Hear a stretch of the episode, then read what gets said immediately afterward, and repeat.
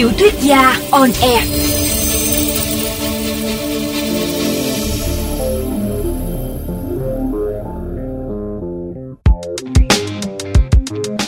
Xin chào các bạn thính giả của VOV Giao thông. Tôi là Zili, tác giả của tiểu thuyết trinh thám câu lạc bộ số 7. Chúng ta lại gặp nhau trong chương trình tiểu thuyết gia on air. Trong buổi phát thanh đêm qua, tôi đã đọc xong phần 2 của chương 15 ở chương này, các cảnh sát hình sự đã trình bày những gì mà họ thu lượm được và ghép lại với nhau. Tú đen tìm thấy phần mềm gián điệp bị cài trong máy tính của Đăng. Bách đưa ra hộp ma túy tổng hợp tìm thấy trong hành lý bỏ lại của Đăng, lý do mà anh cho rằng Đăng đã bị ảo giác bùa vây và một chiếc loa tìm thấy ở bìa rừng phát bản ngày Chủ nhật u ám. Cũng là bản nhạc mà Linh Đan đã cho Đăng nghe trong chuyến nghỉ dưỡng. Kẻ tình nghi số 1 bây giờ là Linh Đan nhưng đúng vào lúc họ chuẩn bị răng lưới bùa vây, thì nhận được tin báo Linh Đan đã bị sát hại 2 tiếng đồng hồ trước. Và bây giờ, chúng ta hãy cùng theo dõi tiếp chương 16 ngay sau đây.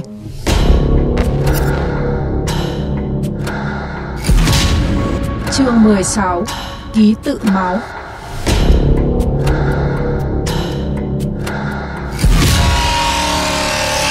Mùi máu tanh sộc ra tận hành lang khiến bất cứ ai dù chưa lần nào có trải nghiệm khíu giác này cũng vẫn ngay lập tức cảm nhận được sự rùng rợn của những gì ẩn chứa đằng sau bức tường. Hiện trường đông nghẹt từ dưới nhà gửi xe thu phí của khu tập thể cũ kỹ.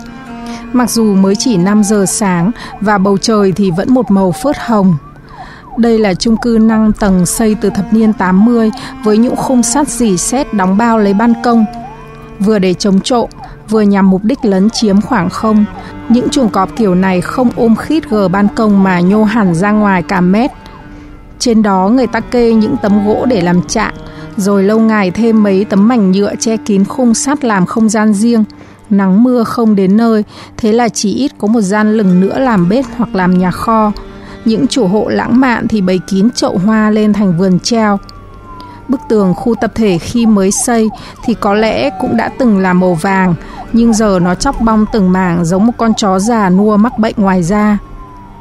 Khi Bách đến nơi thì nhìn thấy chiếc xe cảnh sát đã đậu sẵn ở sân trung ngay cạnh bể nước công cộng, một đặc quyền mà không người dân nào dám vi phạm. Dường như cả khu dân cư đã tề tựu ở đây để đưa ra những phỏng đoán kỳ quặc nhất và có vẻ như họ đã bỏ luôn cả chuyến bách bộ thể dục buổi sáng. Bách vẫn mặc thường phục và theo thói quen, anh đứng yên vài phút để lắng nghe dư luận. Một vụ đánh ghen dã man tàn bạo, con bé xinh lắm, chắc cùng lúc yêu tay ba tay tư ấy mà. Nhưng ờ, tôi có bao giờ thấy nó tiếp dai nào đâu nhỉ? Nhìn bộ dạng thế tôi còn nghi nó là les Con gái gì mà trông chẳng nữ tính, tóc ngắn như đàn ông, lại còn toàn mặc đồ da đinh móc nhìn khiếp vía. Ờ, tụi đồng tính một khi đã nổi cơn ghen thì dữ dằn lắm. Tuần trước vừa có vụ đồng tính ghen chặt cụt tứ chi bạn tình báo nào cũng đưa tin ấy. Tất cả chỉ vì trả thù thôi thì mới giết man dợ thế. Chứ cướp của thì nó đâm một nhát rồi lấy của đi luôn. Đúng thế, mà con bé đương còn là sinh viên thì làm gì có của nà. Giàu có thì đã không phải ở trọ đây rồi. Bách cố gắng lắm mới lách qua được đám đông tò mò dỗi việc dứt khoát không bỏ vị trí ai cũng muốn mình phải là người đầu tiên biết thông tin, thậm chí phải được biết trước cả nhà báo. Vài người cất tiếng cằn nhằn độc địa khi thấy anh chen lên trước. Hai tay trung úy trẻ mang đứng chấn đầu hành lang nhận ra Bách liền dặn đám đông để anh có lối đi. Loáng thoáng vài tiếng xì xào. Cha kia là cái giống gì mà hách xì xằng thế? Hành lang kín đặc cảnh sát và cả hai nhà báo quen mặt một người quần áo luộm thuộm và có vẻ như còn chưa rửa mặt vội tiến lên chặn đường Bách. Thưa thiếu tá Phan Đăng Bách, liệu đây có phải là một trong những vụ án dã man nhất mà anh từng gặp không? Anh có cho rằng đây lại là một vụ án tình nữa hay không? Chúng tôi nghe những người hàng xóm khẳng định cô ấy đồng tính và có rất nhiều bạn gái. Có lần họ còn cãi cọ rất to trong nhà nữa kia. Đối với những tay phóng viên hòng tin kiểu này, chỉ cần một tiếng ậm ừ từ cổ họng người được phỏng vấn cũng đã thành một bản tin hoành tráng. Và kinh nghiệm mà các cảnh sát hình sự bảo nhau là không nên thốt ra âm thanh, thậm chí không gật không lắc, Rõ ràng hai gã nhà báo này có tay trong nên mới nhận được tin báo nhanh đến thế. Bách đã dự tính trong cuộc họp toàn cơ quan lần này sẽ phải nhắc nhở những người nhà nghiêm túc hơn trong việc đưa tin cho nhà báo trước khi có thông tin chính thức. Anh Bách, người còn lại sấn lên nốt giọng sỗ sàng một cách thiếu kiên nhẫn. Liệu vụ án mạng này có liên quan gì đến những cô gái lần trước không anh? Vì Linh Đan là bạn rất thân của Lê Hoàng Mai, đôi bạn thân cùng rủ nhau ra đi chỉ trong vòng vài tháng. Một người tự sát còn một người bị sát hại. Anh phỏng đoán thế nào? Có những người luôn thích đặt ra những câu hỏi kiểu đã có sẵn câu trả lời, trong khi biết rõ người được hỏi sẽ không bao giờ thèm đáp lại. Bách khó chịu ra mặt. Tôi thậm chí còn chưa được nhìn thấy hiện trường và chưa biết nạn nhân chết vì lý do gì. Liệu anh có thể cung cấp thêm thông tin cho chúng tôi để điều tra không vậy? Bách nhếch mép chế nhạo. Đúng lúc ấy thì Tú xuất hiện, vẻ mặt bơ phờ như bất cứ ai đang có mặt ở hiện trường. Anh Bách, chuyện bắt đầu căng thẳng đây. Anh chuẩn bị tinh thần nhé. Vụ này không phải bình thường đâu. Nạn nhân đã bị cắt tai.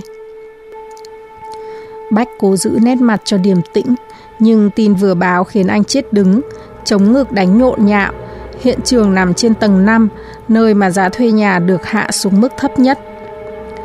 Khu chung cư này vẫn giữ nguyên kết cấu như từ lúc mới có người dọn đến ở, nghĩa là các chủ hộ đã cùng nhau đảm bảo an ninh bằng cách lắp những cánh cổng song sắt chấn ở mỗi đầu hành lang để tạo thành một lối đi chung. Các hộ trong dãy đó đều được giữ chìa khóa cổng. Ban công thì đã có chuồng cọp, hành lang có cửa sắt bảo vệ ngay từ lối vào. Chưa kể dân cư trong tòa nhà 5 tầng này ở san sát nhau và văn hóa nhòm ngó tò mò cố hữu của người Việt khiến nhà nọ hắt hơi nhà kia cũng biết. Vừa thoáng nhìn hiện trường bên ngoài, Bách đã hình dung ngay ra việc tìm kiếm thủ phạm là khó khăn đến cỡ nào. Từ cánh cổng sắt chung đến cuối hành lang có cả thầy bốn căn hộ. Bách dạo tới cuối dãy, nơi mà những người mặc sắc phục và các nhân viên giám định pháp y trong áo blue trắng đều có vẻ căng thẳng. Một thứ mùi lạ lần quất ngay từ hành lang và ví thử nếu chưa có bất kỳ người nào thông báo tin dữ này thì chỉ cần khíu giác vừa chạm vào không khí, anh cũng nhận ra thần chết vừa ghé ngang qua đây. Căn hộ chỉ một phòng duy nhất, vừa là bếp, vừa là phòng khách và buồng ngủ với chiếc giường đơn trong góc. Trong ánh tay xám của bóng đèn neon duy nhất, Linh đan sóng xoài trên nền đất trong tư thế kỳ dị. Người và mặt úp sấp, một cánh tay dang rộng, một cánh tay hơi co lại. Cô nằm giữa vũng màu đỏ sậm, mái tóc ngắn nhiều sợi hồng vén cao làm lộ rõ một cảnh tượng hãi hùng. Tai phải đã bị cắt sát đến má, khiến máu xối kín cả khuôn mặt và giờ đã dần đen sẫm lại. Hai kỹ thuật viên đang rắc bột để lấy dầu vân tay, màu trắng vương khắp căn phòng khiến không gian chật hẹp càng trở nên thê lương. Đây là căn đầu hồi nhưng lại không có ban công. Ban đầu nó chỉ là một phòng nhỏ của cả một căn hộ. Sau có lẽ vì lý do kinh tế mà rất nhiều gia chủ làm theo cách như vậy. Chia lẻ căn hộ ra thành từng phần nhỏ rồi tạo cửa riêng thông ra hành lang, sang tên cho một người khác hoặc cho thuê kiếm thêm thu nhập hàng tháng. Vì vậy, căn phòng của Linh Đan chỉ bé như một buồng ngủ, với công trình phụ cơi nới đủ cho một người đứng và cửa sổ đầu hồi nhìn sang trường tiểu học có lẽ là cứu cánh duy nhất khiến căn hộ bớt phần giống một nhà kho. Chiếc giường mét hai của cô vẫn gọn ghẽ chăn gối, ga trải phẳng, chứng tỏ Linh Đan đã bị kẻ thù ác sát hại khi còn rất tỉnh táo. Có lẽ là trong lúc đang làm việc trên máy tính hoặc lướt mạng. Máy tính sách tay của cô ấy đâu rồi? Bách quay sang hỏi Tú. Em không thấy anh ạ. Em đoán là nó đã bị lấy đi mất ngay sau khi Linh Đan bị sát hại. Bách đi vòng lên phía đầu Linh Đan đang úp sấp để ngó ra cửa sổ. Giống như thể may ra còn kẻ nào đó lờn vờn bên ngoài. Đây là lối khó xâm phạm vì chân song sắt còn nguyên, bên dưới là mái hiên lấn chiếm nhô ra của tầng dưới, vương đầy hoa mướp rụng và lá khô của dàn hoa leo cửa sổ. Phía dưới nữa là sân trường tiểu học ắng lặng, âm u và ẩm ướt. Đêm qua đã có một trận mưa rào. Bách biết rõ thế vì đến giờ đó anh cũng vẫn chưa ngủ được. Lối xâm nhập duy nhất là cửa ra vào.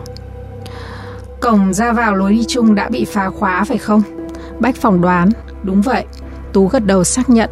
còn cửa căn hộ thì lại được mở tự nhiên mà không có bất cứ dấu vết phá, cắt khóa hay nậy bàn lề. Ông cụ hàng xóm cũng là chủ thuê nhà của Linh Đan đến gần sáng bị thức giấc vì tiếng động lớn đập ly lặp lại liên tục, nên mới mở cửa ra xem đó là tiếng gì và ngay lập tức phát hiện ra cánh cửa không chốt trong của người hàng xóm cứ thế tự động mở ra đóng vào, đập sầm sầm. Gió lúc ấy to đến nỗi ngay cả những nhà ở đầu kia cũng nghe thấy tiếng cửa dội vào tường, nhưng họ mặc kệ vì nghĩ là gió đập cánh cửa sổ nhà nào đó. Nhìn thấy cánh cửa, ông cụ đã giật mình linh cảm được chuyện gở rồi, nhưng vẫn đứng ngoài gọi Linh Đan ra đóng cửa. Gọi ba tiếng không nghe thấy Linh Đan trả lời mới giờ dẫm vào bật công tắc điện. Phải người khác, trước cảnh kinh hoàng đó chắc sợ chết ngất. Nhưng ông lão này rất bình tĩnh, không hô hoán hàng xóm hay gọi 113, mà quay vào nhà, bấm số gọi thẳng cho phòng cảnh sát hình sự. Hồi còn đi làm cụ từng là công an hộ tịch mà. Nhưng tội nghiệp, ông cụ cũng sốc lắm. Người thuê nhà của mình bị giết hại dã man ngay bên cạnh vách tường nhà mình. Lúc đó là mấy giờ sáng? Lúc nào? Lúc ông cụ gọi điện lên báo ấy à? hơn 4 giờ. Còn thời điểm gây án thì dù chưa có kết luận của giám định pháp y, nhưng nhìn lượng máu đông thì cũng đoán quãng thời gian từ 2 đến 3 giờ sáng. Bách cũng gật đầu công nhận, miệng lầm bầm, giờ mà người ta ngủ say nhất và cũng là lúc mưa to nhất. Đôi mắt anh đảo khắp gian phòng, việc khám nghiệm hiện trường chắc cũng sẽ dễ dàng, vì khác với không gian sống của những cô gái trẻ khác, Phòng trọ của Linh Đan chỉ rộng chừng 10 mét vuông và tình toàn như của một cậu sinh viên sống đạm bạc. Không có tranh ảnh, họa báo dán tường hay lọ hoa. Tủ quần áo bằng vải cũng chỉ treo sơ sài vài bộ. Đồ nấu nướng có hai chiếc nồi và vài thứ bát đĩa dường như không bao giờ được đụng đến. Giá sách, ngoài một số tài liệu chuyên ngành, còn thì không có cuốn nào khác tương tự sách văn học hay kỹ năng sống. Tất cả gợi lên cảm giác đây là một nơi ở tạm, Mặc dù theo lời ông cụ hàng xóm thì Linh Đan đã thuê ngôi nhà này được 4 năm rồi. Trong suốt thời gian học đại học, cô không hề có ý định chuyển đi đâu khác và người chủ thuê cũng rất hài lòng về đức hạnh của khách hàng mình. 4 năm mà một cô gái trẻ như Linh Đan chẳng hề trang trí thêm chút ấm cúng cho nơi trú ngụ của mình.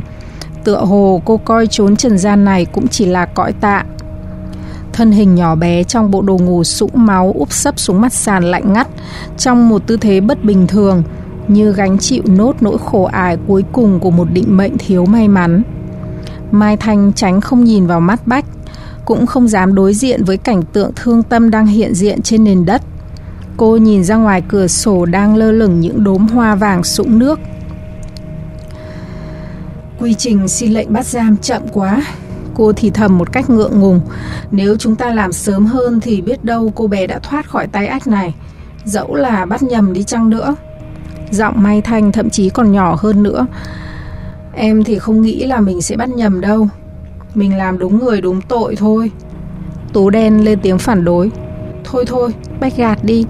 Mắt liếc nhìn về phía hai nhà báo đang lấp ló ngoài hành lang mà không được phép vào. Ngoài kia có hai quả tạ đang chờ xúc tin đấy nhá, Mà không nên tranh cãi chuyện này trước mặt người đã khuất. Hai người bèn im bặt.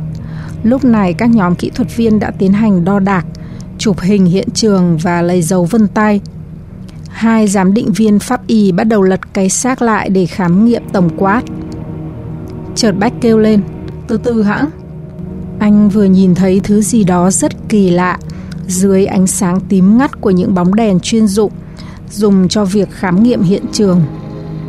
Đôi mắt bách quét như radar và đầu anh cúi thấp hơn xuống mặt sàn, hầu như quỳ sát cái xác. Trên nền đá hoa cũ kỹ, Bách nhìn thấy những vết máu ngoằn ngoèo kỳ lạ, hầu như giống mấy ký tự. Chính xác hơn là các chữ cái nguệch ngoạc. Những chữ cái này cũng có màu đỏ, mờ dần ở hai chữ cuối cùng và giờ nó đang bị vũng máu chậm chậm xâm lấn. Có lẽ cũng đã mất đi một vài ký tự ở đầu. Khó ai nhận ra nó nói lên điều gì vì thoạt trông chỉ như vài vết máu khô, hệt như những vết máu khác vương vãi ở khu vực xung quanh trong lúc nạn nhân đang vật lộn với tử thần. Bách vội vàng lấy máy ảnh ra khỏi túi và chụp lại các góc, đặc biệt là chụp cận cảnh những vết máu mà anh cho là các ký tự. Mọi người nhìn xem, anh nói khẽ, liệu có phải cô ấy đã cố gắng viết một điều gì đó không? Ừ nhỉ, rất giống chữ viết. Mai Thanh thì thầm, vậy mà em đã không nhận ra đấy. Sao anh lại cho là cô ấy viết mà không phải là thủ phạm? Nếu thủ phạm cố tình muốn để lại một thông điệp gì đó thì hắn sẽ phải viết mạch lạc hơn. Và nếu chủ định lấy máu để viết thì các chữ cái sẽ đậm hơn nhiều. Ai cũng phải nhận ra ngay đó là chữ viết và là chữ gì. Đằng này ngay chính các bạn cũng không nhận ra đúng không nào? Chỉ có thể là nạn nhân đang trong cơn hoảng loạn tột cùng đã cố gắng viết ra những chữ này, nguệch ngoạc đến nỗi rất khó nhận biết đó là ký tự gì. Và lại, đây không phải là phim Mỹ, không có chuyện tên sát nhân bệnh hoạn nào đó muốn chơi trò giải câu đố với cảnh sát bằng cách để lại thông điệp bí ẩn đâu. Chỉ có thể là những lời cuối cùng của Linh Đan thôi. Em đồng ý. Tú gật đầu, mắt cũng sán xuống sàn. Nhưng đây là chữ gì thế? Cả ba người cùng quỳ gối bên Linh Đan đang nằm úp sấp, mắt chăm chăm nhìn những vệt máu mờ nhạt một cách khó hiểu. Luận ra mãi vẫn chưa biết là cô ấy định nói gì anh Bách ạ. Tú thốt lên. Hai bác sĩ giám định pháp y đã tỏ vẻ sốt ruột. Chúng tôi tiếp tục làm được chưa? Để lâu là không tốt đâu, kết luận sẽ càng không chính xác. Vâng vâng, mời các anh cứ tiếp tục làm việc. Cả ba người họ rồi rít đồng thanh rồi cùng nhòm dậy. Ngay tức thì, hai giám định pháp y cùng lật cái xác lên. Mai Thanh cố kìm chế nhưng vẫn thoát ra một tiếng kêu khe khẽ. Máu từ lỗ thủng trên ngực Linh Đan bất chợt ứa ra và trên khuôn mặt đầm máu, đôi mắt cô mở tròn một cách kinh hãi và ai oán. Không nạn nhân nào nhắm được mắt, tất cả những cô bạn gái của Vũ Phương Đăng. Liệu cuối cùng hắn có phải con yêu dâu xanh thời hiện đại hay định mệnh kỳ dị quái ác nào đó đã bắt tất cả những cô gái hắn đã từng yêu phải chết thảm? Bách cúi xuống vuốt tròng mắt cho cô gái, cảm nhận lớp da mong manh đã bắt đầu trở nên lạnh giá.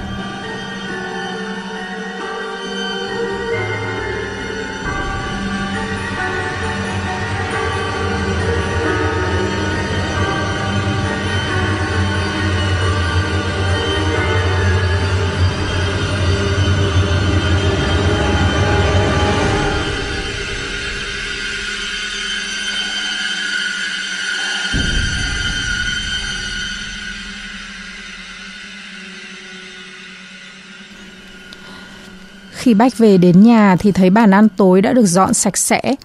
Chỉ còn lại một đĩa rau muống, bát thịt rang, nước rau luộc dầm xấu và chút cà bát muối. Là của bà Tam Nhâm đã để dành lại phần anh. Bách ngầu nghiền những món ăn quen thuộc mà anh có thể ăn ngày này qua tháng khác. Anh chưa được đi nước ngoài bao giờ, vì đặc thù nghề nghiệp nên trong ngành của Bách có rất ít người được may mắn rời khỏi biên giới nhưng anh nghe kể nhiều về nỗi khổ của những người xuất ngoại mà không bao giờ ăn nổi đồ Tây. Nếu anh phải sống ở nước ngoài thì cũng sẽ ôm nỗi cực hình giống như họ. Cậu em họ Kevin Quang ngày nào cũng say sưa nói chuyện về ẩm thực, chủ đề yêu thích của cậu ta. Và dường như ai muốn nói về bất cứ chủ đề nào, thì chỉ vài phút sau, Quang đã lái mọi người quay trở về với ẩm thực. Em đã tìm được một địa điểm để mở nhà hàng rồi ngay trên phố cổ, giá thuê chỉ 4.000 đô một tháng, diện tích 200 mét vuông. Cậu ta nói cứ như thể 4.000 đô là chuyện nhỏ và mỗi tháng có thể lời tới 40.000. Quang cũng thú nhận rằng ẩm thực Hoa Kỳ dù có phong phú cỡ nào thì cũng chẳng bằng những món ăn giản dị với khẩu vị vô cùng tinh tế mà bà bác đã tạo ra. Cậu ta định thế và một sáng chủ nhật đẹp trời đã đưa cho bà Tam Nhâm 2.000 đô la nói là để cầm tạm đi chợ. Đương nhiên, bà nhất quyết không nhận tiền của cậu cháu ruột hào phóng. Nói rằng bữa ăn của bà chỉ tốn vài chục ngàn đồng và bà đã coi Quang như con ruột, chẳng nhẽ mẹ lại không nuôi được con. Nói xong thì cả bác và cháu cùng rớt nước mắt. Có những ngày Quang đi biển biệt, đến tối khuya mới về và than phiền rằng việc tìm nhà thuê làm cửa hàng ở Hà Nội rất khó khăn, luôn luôn phải thông qua cò mồi với những thông tin sai lệch. Tuy nhiên, mỗi ngày cậu ta một ít nói và có vẻ căng thẳng hơn. Bà Tam Nhâm cằn nhằn với Bách rằng tại sao lại không giúp em tìm nhà thuê? Cậu ta lần đầu tiên về Việt Nam, có khác gì ông Tây, rồi đi đâu cũng sẽ bị lừa. Lúc nhai miếng cuối cùng trong miệng, Bách chợt nhớ ra cậu em họ. Anh vội đứng dậy và đi vào căn phòng ở góc trong cùng.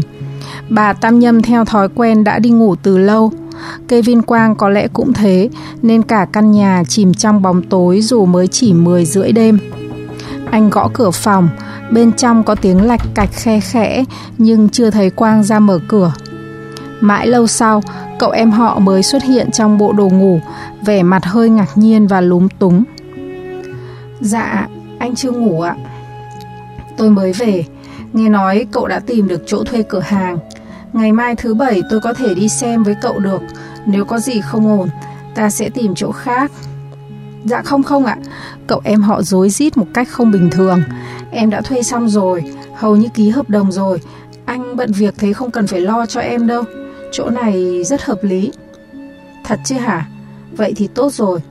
Cậu vẫn chưa ngủ à? Hay là đang làm gì vậy? Không, em chả làm gì cả. Em cũng ngủ được một giấc rồi. Quang ngập ngừng, cửa phòng vẫn khép và cậu ta đứng chắn ngang khoảng không nhỏ hẹp giữa cánh cửa và bức tường, giống như thể chủ nhà đang tiếp nhân viên tiếp thị. Dẫu sao thì Bách cũng không hề có ý định bước vào căn phòng tối om của cậu ta. Tôi xin lỗi đã khua cậu dậy. Chúc ngủ ngon nhé. Bách nói xã giao rồi cũng nhanh chóng về phòng mình, không quên lưu lại hình ảnh khuôn mặt Kevin Quang trong vỏ não, hốc hác xanh xao với hố mắt trũng sâu thâm quầng.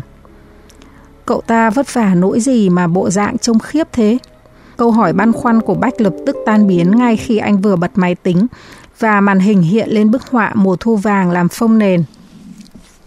Anh vội vàng nối USB vào máy ngay cả khi chưa kịp thay quần áo. Cả ngày hôm nay ban chuyên án căng thẳng vì vụ án mạng Linh Đan. Thủ phạm không để lại dấu vết hay bất cứ dấu vân tay nào. Đêm hôm trước trời mưa bão, không một cư dân nào của khu tập thể hay biết gì về sự xâm nhập. Chiếc khóa cũ kỹ dùng để khóa cổng vào bị cắt bằng kìm cộng lực. Cửa ra vào căn hộ của Linh Đan được mở một cách tự nhiên, không có dấu hiệu phá khóa hay tháo bản lề. Lúc đó Linh Đan vẫn còn đang thức, dù đã rất khuya. Có thể kết luận rằng thủ phạm đã điền nhiên gõ cửa ra vào. Và vì một căn hộ cho thuê giá rẻ thì cần gì đến mắt thần, Linh Đan đã thản nhiên mở cửa vì tưởng có việc khẩn cấp gì đó từ nhà hàng xóm. Toàn bộ những vật giá trị nhất trong ngôi nhà như máy tính sách tay, tiền bạc, điện thoại đã bị lấy đi nhưng nạn nhân không bị xâm hại tình dục. Cướp của giết người, nhưng cần gì phải cắt tai người bị hại. Mà nếu như đây là một vụ trả thù, thì liệu kẻ thù ác quen mặt nào của nạn nhân đủ chuyên nghiệp đến mức có thể xâm nhập vào căn hộ nằm giữa khu chung cư đông đúc mà không một ai hay biết và không để lại bất cứ dấu vết gì. Hay hắn ta đã thuê sát thủ, Linh Đan gây nguy hiểm cho ai và chuốc thủ án đến cỡ nào để đến nỗi tính mạng cô phải nằm trong tay sát nhân chuyên nghiệp.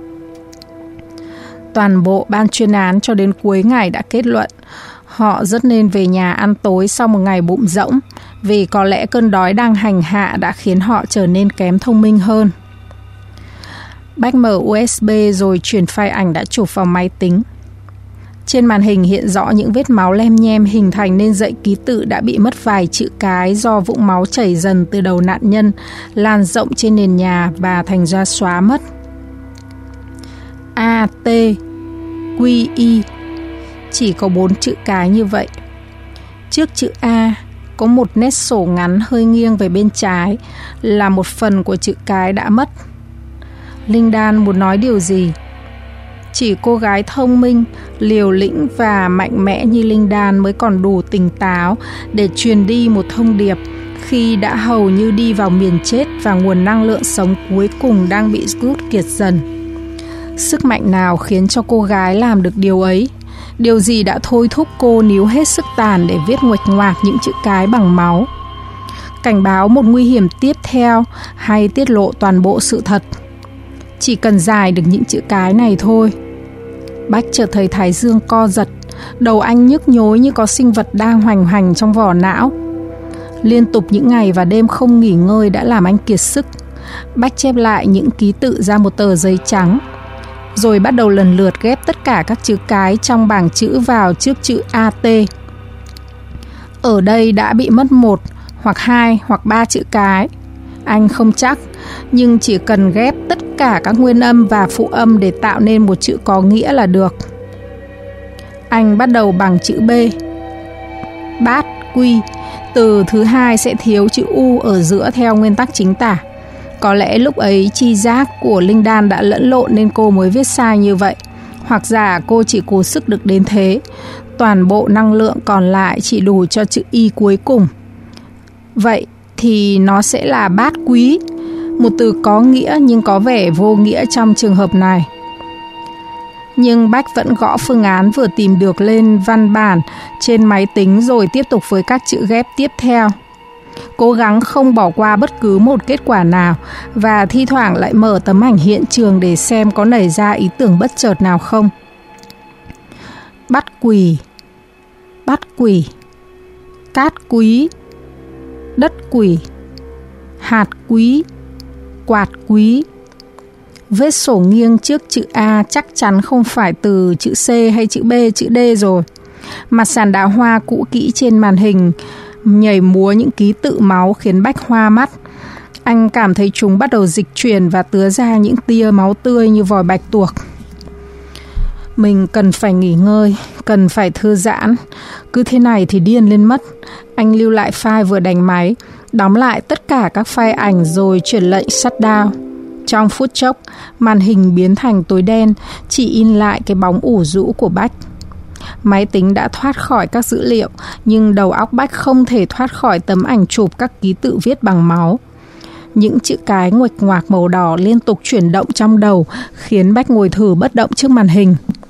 Lần này, thêm cả những chữ cái khác cùng nắm tay nhau nhảy nhót không ngừng. Bắt quỷ, đất quỷ, dắt quỷ, quạt quỷ. Một tia chớp trói lòa dường như đi kèm với tiếng sấm nổ rền trong đầu Bách. Mặt quỷ. Phải rồi. Mặt quỷ. Tại sao lại là mặt quỷ? Mình đã nghe thấy nó ở đâu? Ở đâu nào? Từ này xuất hiện trong bất cứ câu chuyện cổ tích hay bộ phim chiếu dạp nào. Không phải. Ở đâu? Gần đây nhất. Nhanh lên, nhanh lên, không được để ý nghĩ này biến mất. Nó đang lách vào đường hầm ký ức. Phải tập trung, không được để những ý nghĩ khác chèn lên. Mặt quỷ, mặt quỷ, Nhiệt lượng trong người Bách tăng nhanh đến nỗi anh như đang lên cơn sốt. má anh nóng bừng, đầu anh nóng bỏng và lạ thay, cơn đau đầu đã biến mất. Giờ đây anh trở nên nhẹ bẫng. Lần này một tia chớp khác lại lòa lên. Mặt quỷ, ác quỷ. Bách dùng mình như vừa dứt khỏi cơn nhập đồng, mọi neuron thần kinh cao độ khiến anh bài hoài và kiệt sức. Mình hầu như đã tìm ra rồi, nhưng mới chỉ là một nửa vấn đề. Không, một phần ba vấn đề. Không, chỉ một phần tư thôi, nhưng như thế cũng đã là tốt lắm rồi. Còn hơn là mò mẫm như đi vào mê cung dưới đáy đại dương. Anh bỗng thấy khát khô cổ họng và vội vã mở cửa phòng để đi ra bếp tìm nước uống. Trong bóng đêm yên tĩnh, hình ảnh Linh Đan, Hoàng Cẩm Tú, Lê Hoàng Mai và Mỹ Anh lần lượt hiện ra trước mặt anh như thể có một màn chiếu vô hình đang treo lơ lửng trước mặt. Khi cơ thể và tinh thần kiệt quệ thì ảo giác mặc sức hoành hành. Anh nhìn thấy những thi thể nạn nhân bồng bềnh trước mặt, bi thương và đau đớn. Bất chợt, Bách nghe có tiếng cạch khẽ ở trong bếp và một bóng màu trắng lướt nhẹ phía trước rồi dừng lại. Ai đấy? Bách giật thót, dường như chưa thể dứt ra khỏi chuỗi ảo giác đang bám trong đầu. Dạ em đây ạ. Người trước mặt cũng giật mình. Cậu làm cái gì mà lần mò thế Quang? Sao không bật điện lên? Cậu làm tôi giật mình đấy. Bách tỏ vẻ khó chịu không giấu giếm và giơ tay bật công tắc điện ngay gần đấy. Đó là công tắc của bóng đèn trong tủ rượu. Ánh lờ nhờ của đèn lít một lần nữa lại làm Bách giật mình vì lớp da mặt xám ngắt của ông em họ với hai hố mắt thâm quầng. Cậu vẫn chưa ngủ cơ à? Bách ngạc nhiên. Em đang ngủ đấy chứ, nhưng khát nước quá nên dậy lấy cốc nước. Em sợ làm phiền mọi người nên không dám bật đèn. Quả nhiên trên tay Quang đang cầm cốc nước chưa kịp uống. rót cho tôi một cốc. Bách nói như ra lệnh. Kevin Quang liền lập bập lấy chiếc cốc khác, rót nước rồi nghĩ thế nào lại đưa cho Bách ly của mình. Anh uống trước đi. Bách không khách sáo, cầm vội cốc nước uống ưng ực. Bách không còn để ý đến vẻ mặt lúng túng kỳ quặc của cậu em họ nữa. Bên tai anh chỉ còn những tiếng thì thầm không dứt. Mặt quỷ, mặt quỷ, mặt quỷ.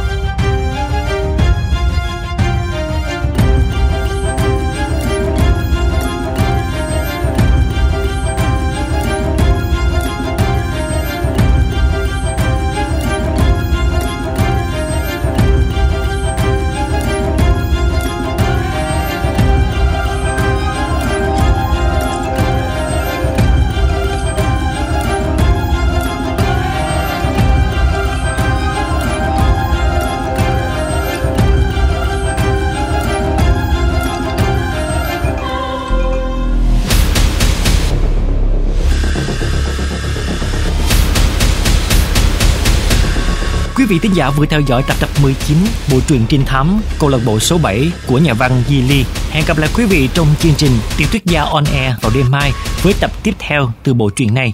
Xin chào và hẹn gặp lại. Chúc quý vị thính giả có một đêm ngon giấc.